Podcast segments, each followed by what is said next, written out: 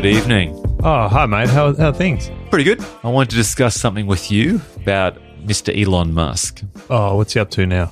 Well, you tell me first. How do you feel about Elon Musk in general? Oh, I like him. He's um he's having a red hot go, and I think I can appreciate his efforts in space travel and electric cars and whatever else he's been up to. But I like him. He's a bit of a, a bit irreverent the way he goes about it, and he's not particularly. I'm not sure if he's self promoting. I compare him to like a Richard Branson type, and I've never really liked the way Branson goes about it. So, what's the difference? Why do you like him? I don't know. It's he's a little bit more mysterious or something. Maybe he's a little bit more Branson in a way. Just seems like a guy who got lucky, whereas Musk is kind of seems like a guy who can see a gap in the market or see a potential and just is prepared to back it to the hilt with his own cash. Um, whereas Branson, I sort of see. I'm not sure why I'm comparing to Branson. Maybe because they both are interested in commercialized space travel. But do you know what I mean? Like the difference. I really like Richard Branson. I think he is more evolutionary, whereas I find Musk more revolutionary. Yeah. So That's a good way to look at it. Branson, to his credit, has done some amazing things. The way he reinvented music, media consumption, the way that he popularized aircraft travel in a fun, irreverent way, the way he basically applied that word virgin that was kind of polarizing and not particularly conservative to lots of very conservative fields like airline travel and so on, I thought was quite interesting. But I think for me, without even knowing his backstory in detail, I find Branson is more about the marketing, whereas I feel Elon Musk has a concept and an idea that may not work, but he's absolutely shooting for the stars, literally. And he may sort of like just hit the treetops or the moon, but he's going for it. And his ideas, I think, are inspiring people at large to something bigger than even his actual project of the time. Like Branson Shaw was eventually going towards space travel too. Mm. He was doing it from a tourist point of view, whereas Musk is like sending a rocket to Mars. And when he does it, he's sure he puts like an astronaut in a convertible on the actual rocket, and that's all Mm. fun. In his convertible. Yeah, but it's not just about tourism, space tourism for a buck. Wasn't Like that actually his own car? Yeah, it was. Yeah, I think it was one of his first cars. Yeah. But he manages to me to be do the great marketing that Branson did, Mm. but marries that with vision and technical engineering expertise as well with scientific inventions that are above and beyond. Like when Branson moved from selling records to moving into airlines, he didn't reinvent planes. No. He remarketed the way that flight attendants look and the Yeah. flamboyant flair of He- he- advertising. He, But- marketed a brand and parlayed that brand into air travel. Over here, it was banks, credit cards, mobile phone deals. I mean, he wasn't inventing or promoting a new way of banking. It was Oh, just and that's perfect because Musk actually made his money literally reinventing the way of banking by starting up. Was it X or PayPal? I think it was X. Mm. And then Peter Thiel, I can't. Those two guys merged, but he literally reinvented the way we transact money. Mm. Whereas all that Branson did was basically put a paint job on a credit card, Mhm. and again marketed it well, but didn't actually do anything He- he- fundamentally different. he got lucky. When I say he got lucky, he was a record company, and then, as the way I understand it, he he had a record company, a cool record company, parlayed that into record stores, parlayed that into a cool, virgin, happening, young, vibrant brand, which he then slapped on previously fairly staid consumables such as air travel, mobile phones, and credit cards. And he wasn't the first person to try to, you know, funk up banking or funk up mobile phone plans. or funk up cola. Yeah, exactly. And as you say, he's more just a marketer and he's able to attract good backers. Like his airline over here has only been able to stay afloat through massive inputs from Singapore and, New Zealand, as opposed to a Musk type who is backing things with his own cash and actually succeeding, it would seem. I mean, the Teslas, I don't know if how much money Tesla actually makes, but you do see a lot of them on the road. they're desirable and he's actually pushing transport in an entirely new direction. The more I think about Branson in this conversation, without saying too harsh, because I think he's made some pretty remarkable achievements and he's inspired other people, which counts for a lot. And that's a very intangible consequence of his entrepreneurial spirit and his achievements.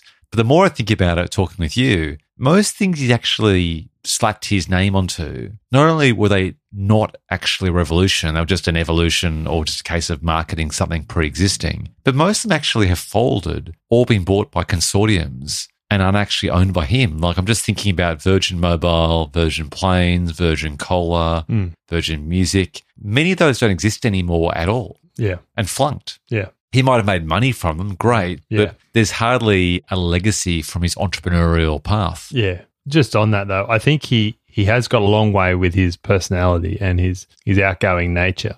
My old boss that they were at a bar in Sydney might have been Bungalow Eight upstairs, or maybe it was upstairs at Cargo Bar, a sort of more exclusive area of Cargo Bar for a work function. And and Branson was there with some people from Virgin Airlines, and someone at some point must have gone over and said hi to him or something. And then one of the guys who worked with my old boss, who was a fairly staid straight down the line solicitor must have said to him something like, "Oh, you know, I was interested in air travel. I've always been really interested in aeronautics, or you know, or used to dream of being a pilot when I was a kid." And and he gave him his card and said, "Call me on Monday. Let's talk." I don't think he was saying you can become a trainee pilot on Monday. I think he was saying if you're interested in air travel, I like you. I'll see if we've got anything for you. Which you know, he could have just gone, "Oh, good luck with that. See you later, mate. Have a good night." But he actually went, "Here's my card. Call me." That's pretty cool. That's probably the reason why someone like him has succeeded because they take that time to reach out to people and those stories and carry out there into the community and the legend continues. Because Yeah. as you say, he's This is a guy I knew as well. yeah, Yeah. so he's made a success from personality. Yeah. With Musk, I raised him earlier because Yeah, sorry, we got into the Branson. Um, Oh no, I think it was an interesting little segue. Um,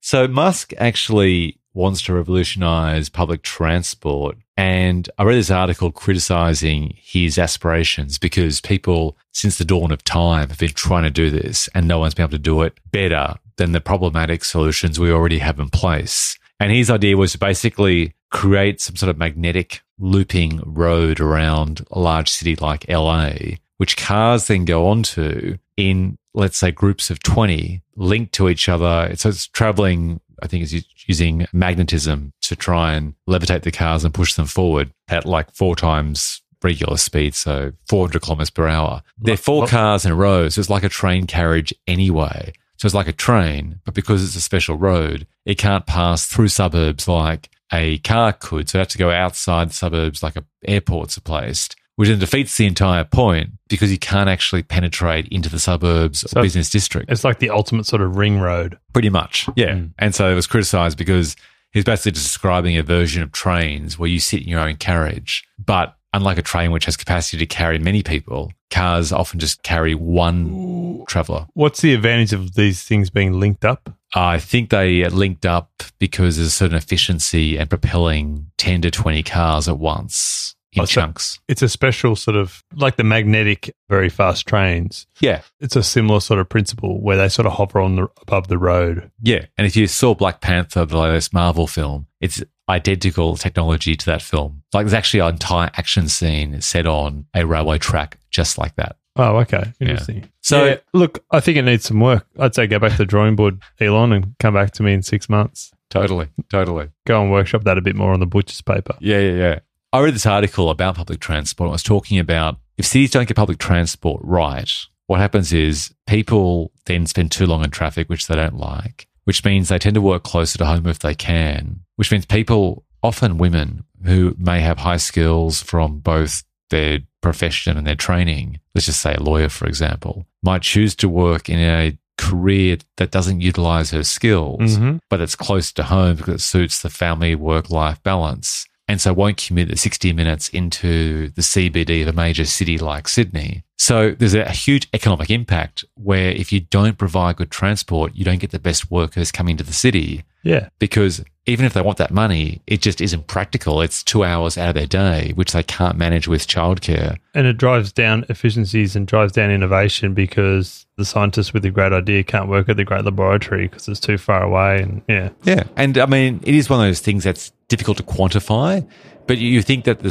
certain Or- or- decision makers could just discuss it as generally as we have now and see that there are going to be clear advantages of bringing the best people into the hubs where the work is, if the work is in those hubs, obviously. Or not just commuting workers for jobs. Um, you know, you could argue that, you know, the great chef can't get the fresh fish from the fish markets in time. And so you sort of drive down innovation in that kind of industry or it's got huge flow on effects. The great chef can't actually commute to the nearest jetty to actually catch the fish freshly caught. Yeah. So it's as fresh as possibly can be from not paddock to plate. What do you call it when it's from ocean to? Seafood basket. I think you mean ocean to basket. All right, or sea to seafood basket. That's uh, was it In and Out Burger in um, LA? They have a policy of all their food is cooked to order and all their ingredients are sourced from within 100 kilometers. Really? Yeah. If it's not 100 kilometers, it's something very similar to, or 90%.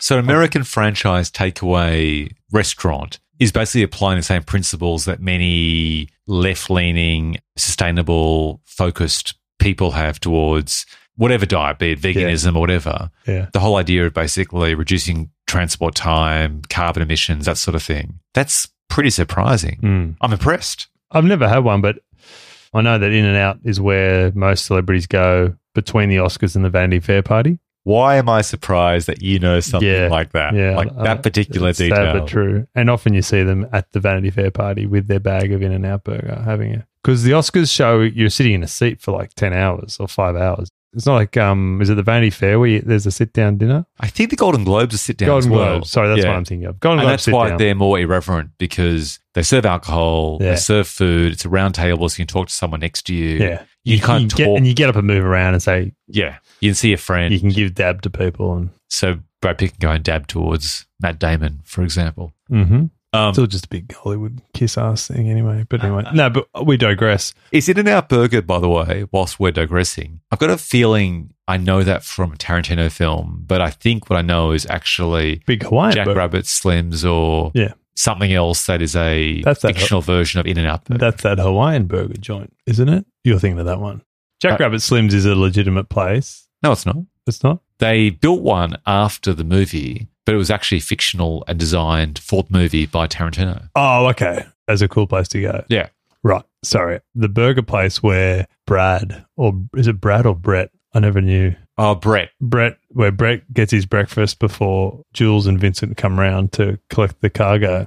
Big Kahuna Burger, I think is the name of it. I don't know if that's a legitimate place or not. Well, at the start of the film, they talk about the menu of McDonald's in Amsterdam. the Netherlands. Yeah. Yeah. So that's clearly at McDonald's. But when they go and pick up Brett before shooting, Sorry, they, they go and shoot Brett before collecting Marcellus' stuff. yeah, yeah. So when they go and pick up Brett and he's having the burger, Yeah. I'm pretty sure they name the burger joint, don't they? Yeah, Big Kahuna Burger. Oh, so that's actually the name Yeah. of the franchise. And and Jules says, That's that Hawaiian burger joint, isn't it? ah, And then he says, good Oh, memory. Hamburgers, cheeseburgers, the cornerstone of any nutritious breakfast. When he bites into that burger and has that shake, Yeah. every time I see that film, I want exactly that meal. Yeah. Even though it looks like it's the most typical basic burger. Mm. Like it doesn't appear to be any lettuce, it's just cheese and meat on white bread. Yeah, it's a cheeseburger. Yeah. the yeah. way he eats it Yeah. and, And- has that shake and really savors Uh, it. no, it's Sprite. Oh, it's Sprite. Yeah, yeah. Yeah, that's right. Which is kind of weird to savor Sprite because it's just Sprite. Yeah.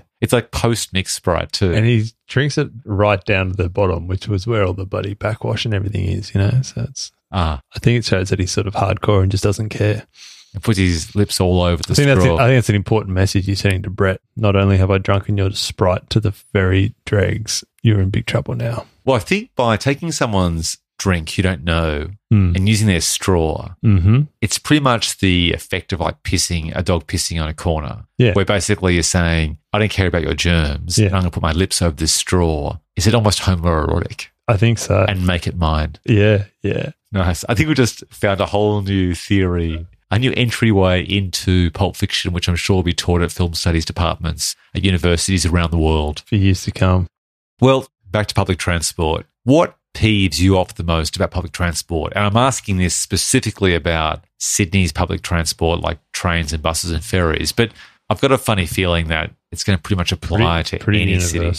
I don't think they can get the design of buses right. Buses have been noisy, jerky, poorly designed there's too much wasted space. It's too hard to get in and out of seats. I don't know why they can't get buses right. Well, trains often have a good design where they're designed for people to be standing up a lot, and particularly those lighter trains or Hmm. trams, Hmm. where the seats are often facing in towards the carriage. Hmm. So there's more standing room, less sitting room. Why don't they make buses like that and just have a whole bunch of people standing down the middle of them? That's a good point. Why don't they make the doors on buses bigger so people get on and off? People can exit Mhm. and enter much faster, like trains. Why are they so noisy? Why can't you make a hybrid bus? Did you see? Musk has Musk made hybrid buses? No, but he's made an electric, not a pickup, an electric. uh, What do you call it? Those long trucks, semi trailer, Oh yeah. and electric semi, and it looks spectacular and is quite amazing. It's designed a certain way for aerodynamics, but it also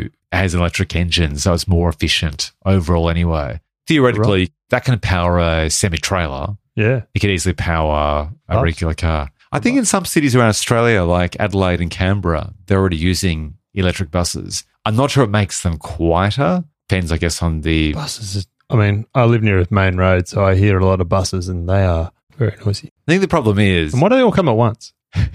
why do you wait? I mean, it's a it's a classic saying, right? totally, totally, yeah. You, know, you, sit- you wait half an hour and then you get three at once. The easiest way to fix public transport for buses is to give dedicated bus lanes as much as possible. Yeah. If you don't, you just have buses in the same traffic as everyone else, which defeats the entire point. Like, let people be on the bus and move faster. But also, if you see bus lanes and you see buses whiz past you, actually, there's a cascading effect where people go, oh, that bus lane's empty. Buses are cruising past me in my car as I'm sitting here in peak hour, Mm. bumper to bumper. I should get the bus next time. Totally. I agree because nothing worse because I walk to work every day. The one day that I choose to get the bus because I'm running late and I think it'll be quicker, or it's raining, or I'm tired, I've got a big bag to carry, and you get on it, and you see these people who were walking where you were walking half an hour ago, and they're like in front of the bus. Twenty minutes later, it's like so frustrating. That's the bus version of when you change lanes in traffic in a Yeah. car Oh, and you see the same cars creep past you that you overtook earlier. Exactly. So frustrating. yeah, yeah. You, I overtook that guy twenty minutes ago on the freeway.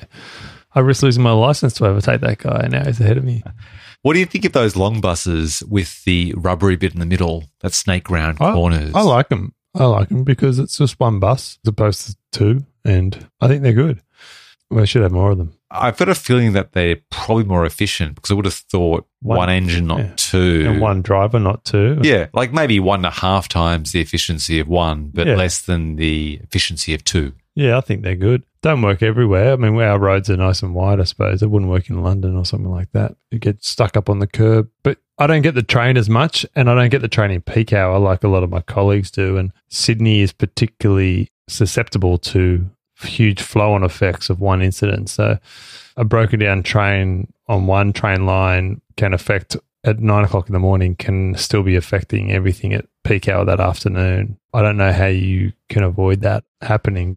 So, what happens next? How do we solve public transport? You've suggested maybe more like longer buses. I mentioned having perhaps wider doors to try and speed up the entry and exit. Building houses and medium to high density accommodation near train lines, I think, is important. Not build car parks at train stations so much as, I mean, that's handy as well to encourage people to get the train, but have that as well as people who can actually live nearby so they can walk to the train, which solves two problems. It solves the congestion on the roads twice. I think that that's a great idea. I think they're actually doing that quite a bit already. And I know in Sydney, for example, there's been huge developments like at St. Leonard's, and they're going to build basically over Chatswood? a kilometre, yep, of train line around Redfern Central. I don't actually think their motivation for doing that is always about putting people close to public transport, although that's actually a fantastic benefit. I think one of the reasons why it happens is because the land is cheaper. Yeah, people don't want to live next to the train line. Yeah. In and house. the developers can actually get plans to have 20 story buildings up only near a train line because there aren't any residents and single dwelling low rise houses nearby to complain. Yeah, and you don't necessarily need to put car parks in for those people because they might not have they might not have a need for a car or yeah. which means less disruption, more room for units and apartments, more residents, developers happy, government's happy, people in the apartments are happy until they hear the sounds of the train. As much as we're spending on new trains and, and metro lines for people to go from Circular Quay to Randwick Racecourse, because that's where everyone wants to go when they arrive at Circular Quay. You have to wonder how, how much they're spending in comparison on tollways. Like, there's an extraordinary amount of tollway construction going on. Oh, it's bullshit. I think the sweet spot for public transport, like what happens next if I was the transport minister? This whole idea of selling off public utilities is insane. The things that I think they should sell are things that a minority of people use, and the things that you shouldn't sell are the things that most people use. So, an example would be public transport and roads. Why the hell would you sell it to the private sector who then can increase the price later on, despite various contractual stipulations Mhm. about some sort of slow rate of Yep. price inflation? It doesn't matter. It's always faster than how it would inflate more organically if the government owned it. And the government can control that price rise anyway by offsetting the cost through some other savings or efficiency. Mm. So, first of all, roads and bridges and anything that people use, like most people use, should not be sold to private sector, in my opinion. However, I don't have a problem if, for example, they want to sell stadiums. And Yeah. the reason why is because I guesstimate that probably 5% of the population go to see sporting events. Oh, no, I agree. I agree. So why not sell that to the private sector? That 5%, still regulate it so that 5% aren't penalized. But there is going to be that private sector price creep that goes hand in hand with selling off public utilities, let 5% wear it, not like 95. And those stadiums are used by sporting bodies who don't pay tax, Exactly. It's like certain private schools, the who, same who, who don't fund indirectly the construction of the stadiums on which they display their goods or perform their business or Yeah. provide their services. I'm glad to hear you say that because you're a sporting guy and I do enjoy attending sporting fixtures, but you attend a lot and are a member of Occasionally, I'll let you come with me. Very occasionally, very occasionally. The fact that you, as a sporting guy, acknowledges that that's not an unreasonable compromise to make probably says something because you're a diehard, you're a tragic, you're a sports lover. Yeah. But you acknowledge just statistically that, you know, But I also don't like crowds and I don't like public transport. So I don't go to as many sporting events as I, as I, as I should. I think that trams are the secret sauce, though, because trams to me are these electricity. If you if we move towards solar, that's sustainable. Mm. They're light in terms of infrastructure, so you can actually put them on existing roads opposed to digging brand new tunnels. And they're sort of hop on, hop off. Yeah, which meets your idea about congestion and easy access. Yeah, and you, easy you're not you're not parking or getting a bus to the station, walking up a flight of stairs, down an escalator, onto one of twelve platforms, and then working out where you're going, and the whole schmozzle through turnstiles and what. They're the best of buses Yep. and the best of trains combined Yeah, Yep. Without the cons. yeah, Like, look at the cities around the world, like Portugal, San Francisco, Melbourne, for example, that are heavily dependent on trams, light rail, and it just works. And Mhm. people like it. People don't complain. People Yeah. complain about buses. yeah, They complain about heavy trains. yeah. But whenever you've got a tram system The tra- or the a light in- rail, The uh, trams in Melbourne I find very confusing, but they seem to work quite well. yeah, perhaps it's a case of orientating yourself as a Mm. local and getting to know the rhythm Yeah, And obviously, it depends if the city is flat in the first place. I mean, I would prefer, I think a subway or underground like London and New York is also fantastic too. but that's a particularly congested city. Yeah, which is So- why you got to have those underground to get It's- move quickly. There's too many buildings above ground. There's no room for a tram in London or New York. Too many traffic lights every corner. Yeah. Yeah. I agree. Trams are good if you've got the space and provided that they're put on routes where people actually want to go. Well, while we're on a bit of a roll when solving the problems of public transport, how would you revolutionize airline travel? If you were king for a day, what happens next? What would you do if you owned an airline or you were a department head of airlines? There's not much more you can do. They've tried it all. They've tried to speed things up. They've tried to make things more lightweight, to save fuel, to lower prices, to cut the the waiting time before and after flights, the baggage coming out more quickly, you know, better food on planes, user pay system for in-flight entertainment, user pay system for food and drinks and that kind of thing. I just don't know that there's much more you can do. I mean, the main thing is the check-in, the security, but I don't know how much say the airlines have in the security. It's more the queuing to get your ticket, queuing to drop your bag off, queuing to get your bag checked as you go through. Then you're stuck in a food court in an airport for an hour, sometimes two. I just find them just debilitating. And then from that, you then go to a gate way before you need to, and then you wait around with people who you're about to spend the next up to 14, 17 hours with in a very confined space. So let's just let's just hang around a bit more before we need to for a half an hour, 45 minutes before we get to board. Then there's this mad rush to board for some reason, which I can never understand. I never understand why If I'm- people rush on and make a 17 hour journey, 17 hours and 15 minutes. If I'm not the last person on the plane, I'm, I'm upset with myself. Like, I'll just sit there. I'll read a book. I'll go to the toilet again. And I can understand if you've got little kids and you want to get them settled and get them, why you would want to rush up, actually stand in a queue to then get through the check in thing at the gate, totally. then wait on the air bridge, and then wait in your seat and watch everyone come on for the next, sometimes half an hour. Like, it's incredible. To play devil's advocate, though, I think one reason why people want to rush on is to try and secure overhead luggage space because it seems to be that That seems to be the new thing. there's space for often two to two and a half bags for three seats. Yeah. And so I've been onto a, plane the last third of the queue and routinely found myself having to put my bag elsewhere. And you- that's very frustrating when you're trying to get off and you can't get to your bag. or you're just concerned about security, like you've got your laptop in your little roller bag and you don't want to leave it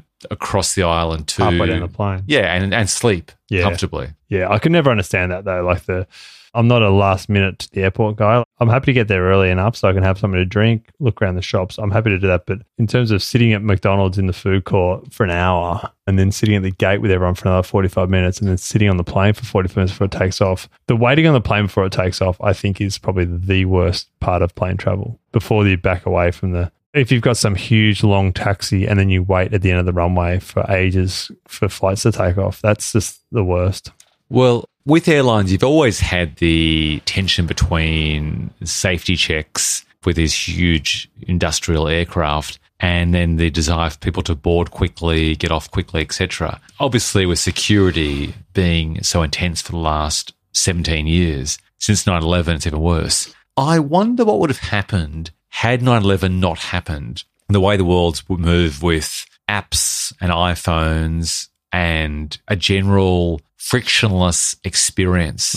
Like I can tap my watch. I can walk out all day, and we discussed this last time with my watch and no phone in theory. Mm-hmm. And I can catch an Uber, I can eat, I can buy stuff, Mm. I can take phone calls, send basic text messages, check email, etc. with just my watch. Now, they've already made it easier at airlines by having you print off, not print off actually, just have your app on your phone and scan your, what do you call those things? The QR code Yep. on your phone app. O- online check in, and then so you just get to the airport and just bag drop, or if you. But imagine if and- there wasn't 9 11 and so this increase in security hadn't occurred. I can't help but feel we'd have moved to a much more frictionless experience where they would have decreased security, Yeah. if anything. They probably would have merged a few of those various stops that exist along the way. yeah, And then you'd probably be taking more liquids on planes, which means you, there's less time spent having to be delayed here and there. It would have resonated in a way where I've got a funny feeling the time taken not flying would be half of what it is. I still don't see the, there to be a need for you to get to the airport as early as they want you there. Isn't it like most laws and regulations, though, that they're always aimed at that 10%? So, with speeding rules, for example, 90% of people comply with speeding hmm. laws. Yeah, And even if you, there wasn't a rule, most people would drive at a speed that's safe enough, but 10% would always be too stupid. And so basically, you always have a rule, a law, a policy for the minority of idiots, yeah. which we all have to then kind of. I felt a bit bad. to. I was dropping my golf clubs off, off of the heavy baggage the other week on a flight for the weekend, and um, You were that guy?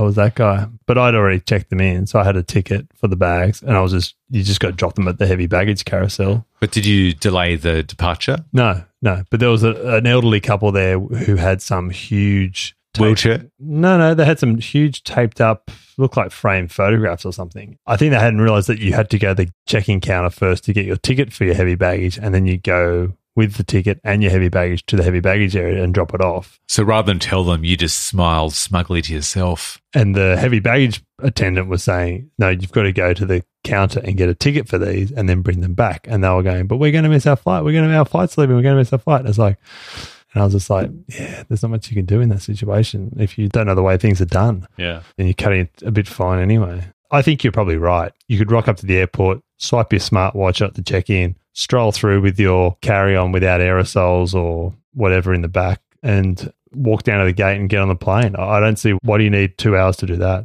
If you watch any movie from the 80s, there's regularly a scene, including Die Hard, where a cop could carry a gun onto the plane. And at the start of Die Hard, the passenger of Bruce Willis sees his gun and he just sort of says, It's a gun, I'm a cop. I can't even recall if he like flashes his security, like his actual cop badge. Mm. Clearly, something that'd be quite easy to fake. Yeah, Back in the day, besides smoking on planes and all sorts of other shenanigans, yeah, you could do it. the idea you can take a gun onto a plane, Yeah. yet alone, what, more than 100 mils of water.